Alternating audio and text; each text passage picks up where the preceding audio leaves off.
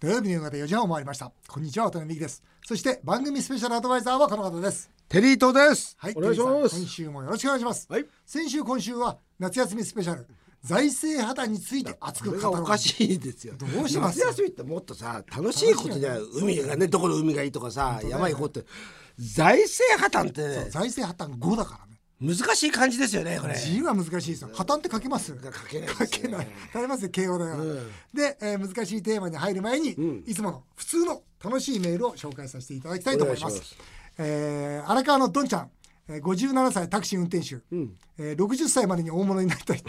あと3年しかないですよどんちゃんいいですね。頼みますよどんちゃん。いいですね。ねこれで37歳だったら「おおそうか」って言えるけど、前回のテリーさんの奥さんに別れを切り出されたら、言い訳を一切せず、ありがとうございました。お疲れ様でした」というには大爆笑してしまいましたと。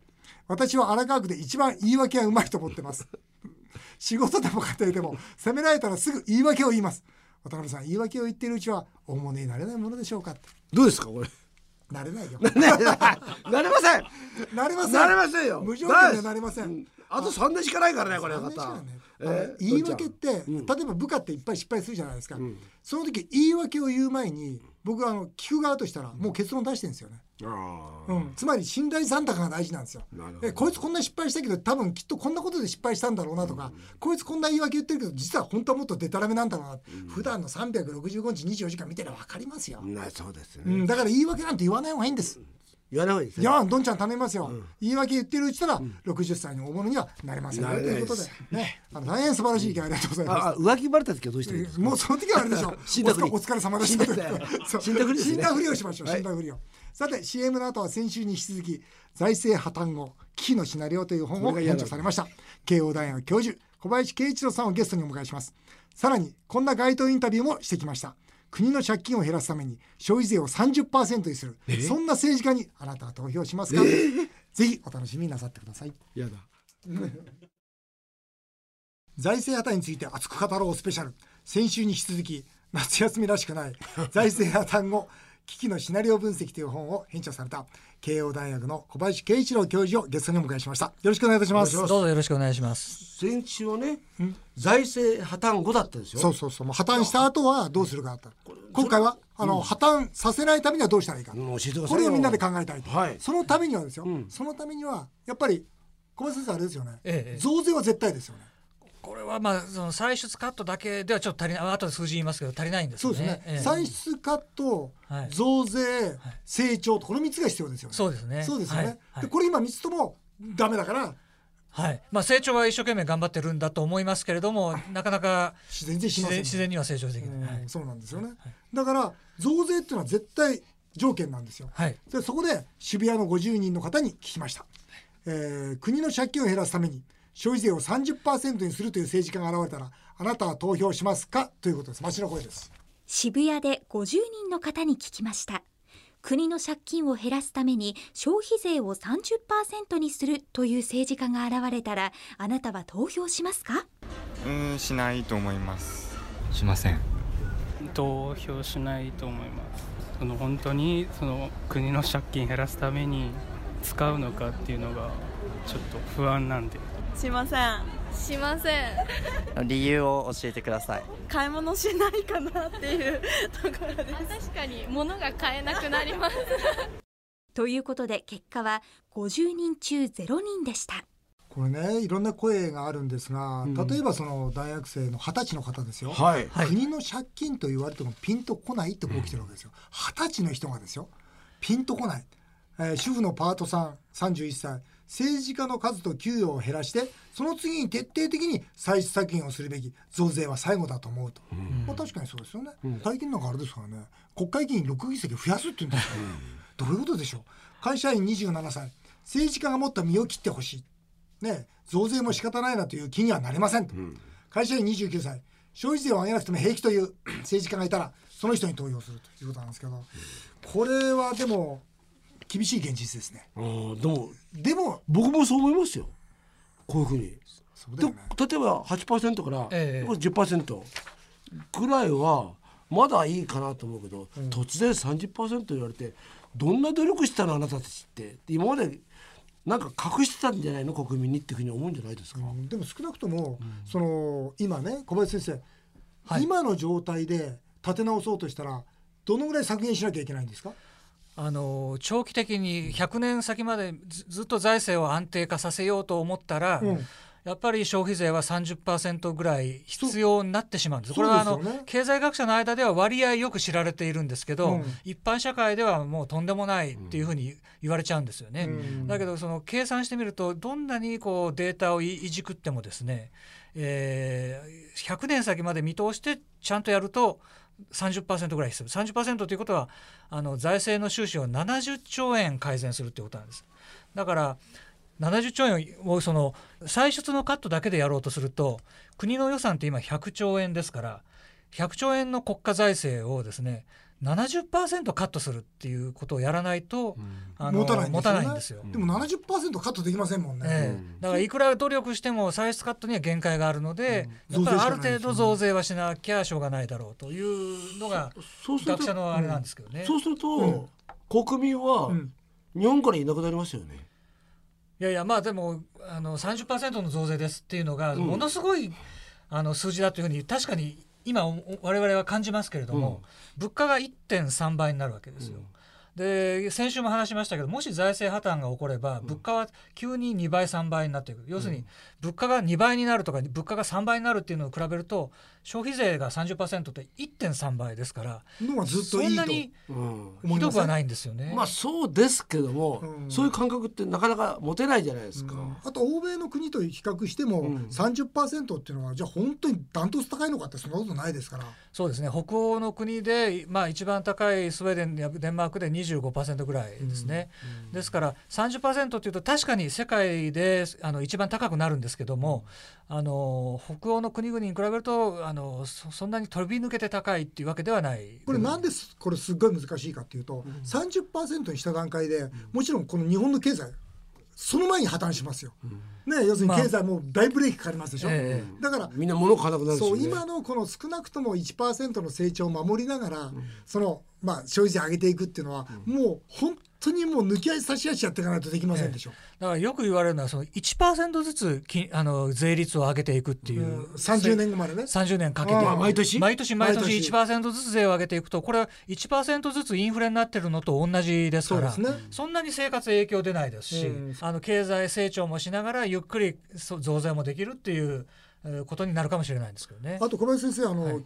そうは言っても歳出をこうきカットしなきゃいけない。カットしなきゃいけないですよね。ええここで先生があの取り上げている、まあ、歳出のトリアージ、はいまあ、優先順位ということですが、え歳出のトリアージについて例えば年金医療学校公務員国会議員はいというところから見て、ええ。先生はどういう形でトリアージを決めるべきだと思われますか、あの2つたあの時間軸考えなきゃいけなくて、はい。緊急対策で財政破綻した瞬間にトリアージやるときにはあの要するに予算カットするときにはですね人の命に関わるような予算削れませんから、医療費は削れないとか、ああるいはその子育ての経費は削れない、その分あの学校の先生の給料をへ減らすとかですねあるいはその公務員の給料を減らすっていうことにならざるを得ないんですね。でそれはただ緊急対策の場合。でこれからあの20年30年かけてゆっくりあの財政の歳歳出をカットするっていう場合にはやはり医療費がちょっと今高すぎるので、特に高齢者向けの医療費を減らさないといはいけないんです。そそれはどうするかというとあのやはりお金持ちの高齢者に負担をちゃんとしてもらって、何割負担ですか？あの、ま、あの今窓口負担が今1割しか負担してませんけど、はいそれをやっぱり現役並みの3割負担にしてもらうというようなことをやってそれで、えー年金にあの厚生年金などの年金についてもやはりあの豊あの豊かなとか資産を持っていらっしゃる高齢者の方にはちょっと我慢していただいて、貧しい高齢者に優先的に払うと。で裕福な人には払わない。裕福って ねいくらから裕福になるんですか？これは難しいと思いますけども。ね。ね。えそれはあの今政府はあの国民の資産を把握していませんので、あのマイナンバーなどを使ってですねやっぱりちゃんと貧しい人と豊かな人の資産の状況を把握するような制度をまず作らないと、あの社会保障の改革できないと思うんですよね。もう原資って決まってるわけですからね、はい。これで国民が本当に一人でもそれこそ餓死することがないようにと。ええいうことで分配するしかないですもね。そうんなんです。だから貧しい人から取り上げないようにしながら、なるべく豊かな人から貧しい人に分配するようなそういう社会保障をやるしかないと思うんですね。実際先生この本の中でも出してるんですけど、はい。北海道の夕張はいはい。がその、まあ、地方で破綻したじゃないですか、ええこれ一番分かりやすい例だと思うんですよね。何が起きたかっていうと例えば職員の給給与カットがする、はい。それから職員の数が半分になる、それから学校が10校のうち2校ぐらいになっちゃったり、ええ全てその生活に関わる全てのことが変わっていくってことですよねそうです。ね。いろんな行政サービスを減らすしかない。いや財政破綻ってとんでもない国民に負担を強いると思いますよ。そうですよねあのおじいちゃんおばあちゃんたちの年金の額が変わらないのに物価だけ上がっていくわけですから、おじいちゃんおばあちゃんたちの生活もなままならないですよ、生活できないですよそうですね。だから年金に頼ってる人たちはそれこそ生活保護かなんかで新しくお金を上げないとそうなんですよね本当に生活が破綻してしまいますから。だからそうその豊かな人の年金は減らあの減らしたりあるいは変えなくてもその貧しい人にもっと払わないといけないっていうなんか逆のことが出てくるかもしれないですね。この歳出のトリアージュでですね、はいあの小林先生が試算をされてるわけなんですよ。例えばそのこういうまあ一般のその雇用まあ公務員の方ですね、ええこの方々のそのし給与は全部3割例えばカットしますよと、公務員の公務員に、うんあそれから例えばそのまあ先ほど先生おっしゃってたんですけど直接的に国民が今なんとかなるところはもう3割4割バシバシカットするんですよ。でバシバシカットしてるんですけどそれでも21兆にしかならないんですよね。はいはい。そうなんですよね。ねそういう試算されてるんですよ。だからそれだけやったとしても、まあ消費税で言えば10%未満ですよね。ねのにしかならないんですよね。だから急急にその政府がお金を払えなくなった時にはそうやってとにかく支出を減らすしかないっていう、うん。そういうことなんですけどただそれでも間に合わないかもしれない。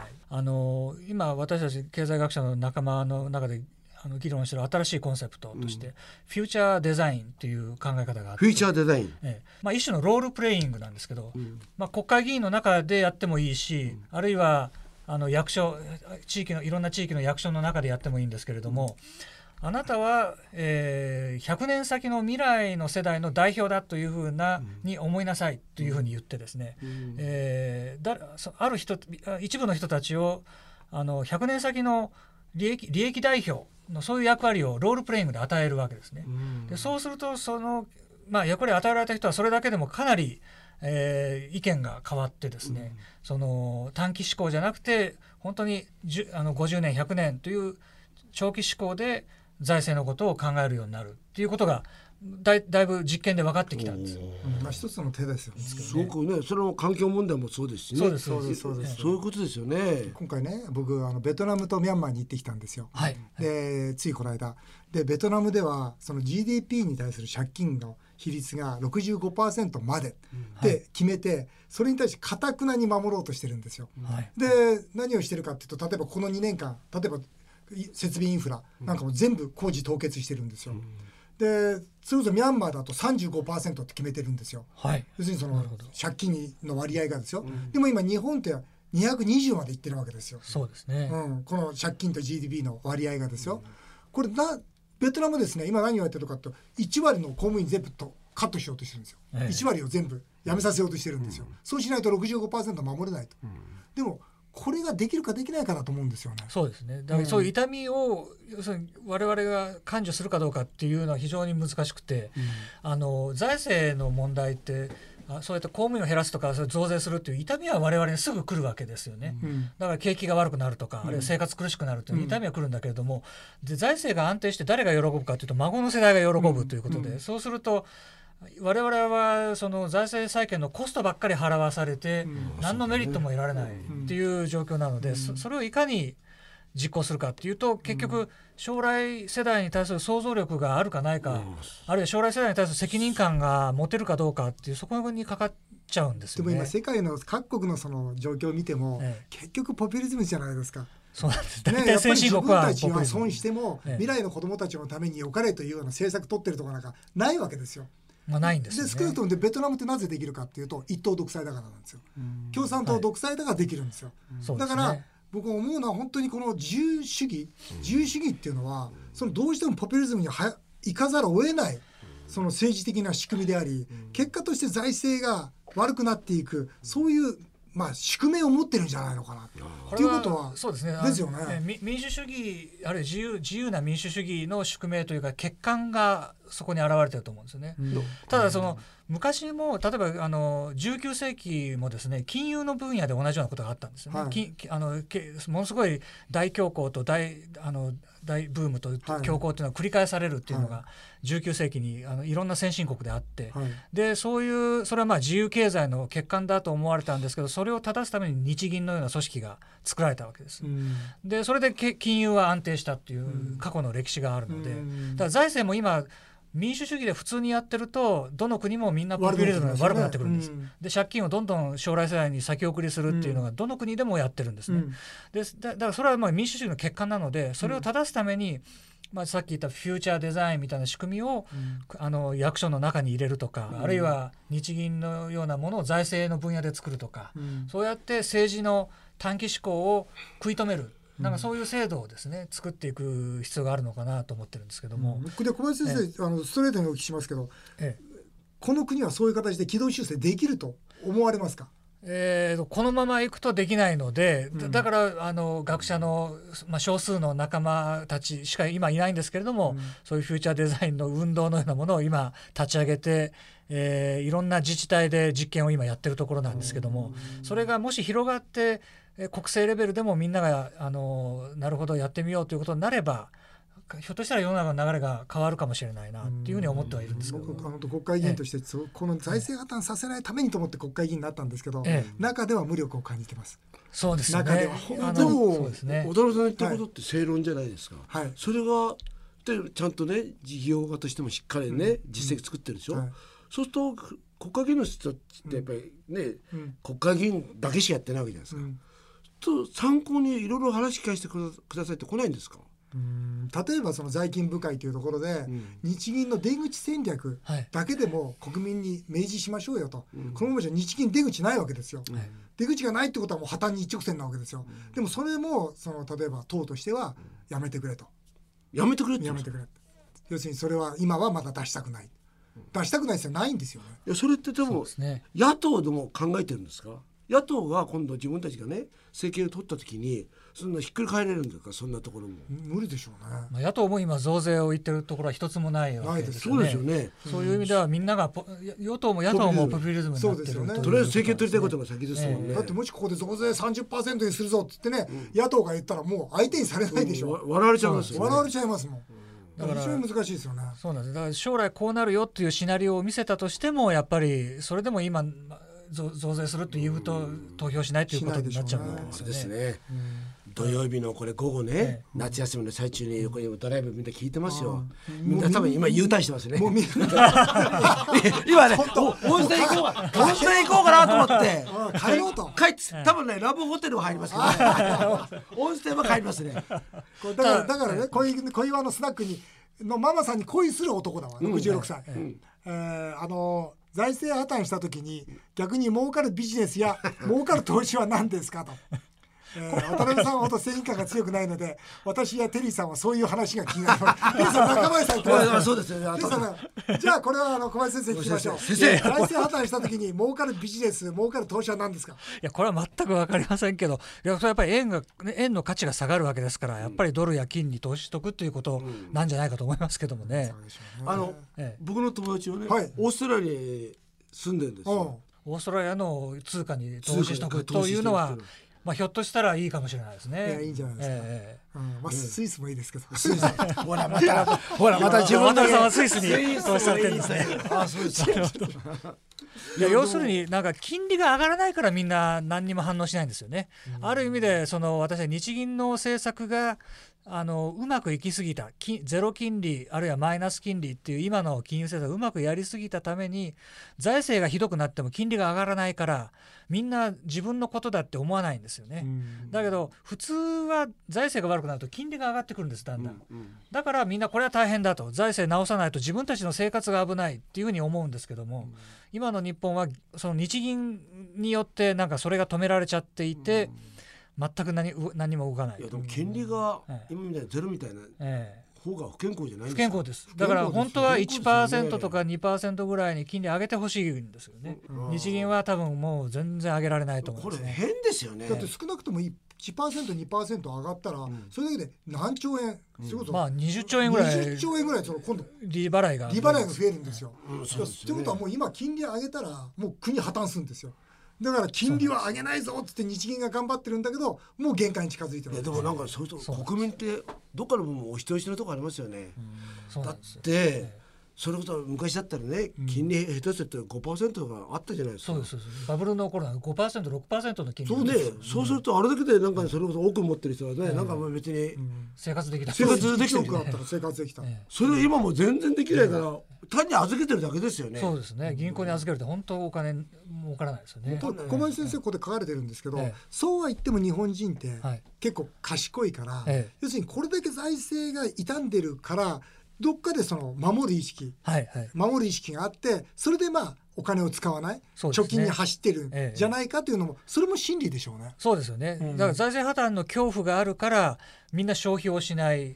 あれ企業も投資企業も怖くて投資ができない。そうなんですよね。だから今成長は低いんですよね。だからねあの今一生懸命成長すれば財政再建しようって言って政府は言ってますけど、うん。私は逆だと思ってて、うん。財政が健全にならないと成長しないと思うんですよね。おっしゃる通りですよ、ええ。だから成長があってね財政再建があるんじゃなくて財政再建があって成長があるんですよね。そうなんです。財政のみ、財最短になる政再建の見通しがないと、ええ。そうなんですよ。財政再建の見通しができて初めて成長がみみんなお金使おうと思って成長するんですよね。そのためにはやっぱりこんだけ増税して、こんだけねき歳出削減して、でみんなで我慢しようよという世界をまず作らないと、え明日はないんじゃないですかね。だからそれは本当は官邸とか 政府が言い出せばそんなに難しくはないと思うんですよ。長期、まあ、今すぐ痛みが出なくても長期的な財政再建のビジョンを出すっていうのは政府があの官邸にもできると思うんですけどね。それをやってくれないとだ。からあの、小林先生をはい引き連れて、はいちょっと行ってくださいよ。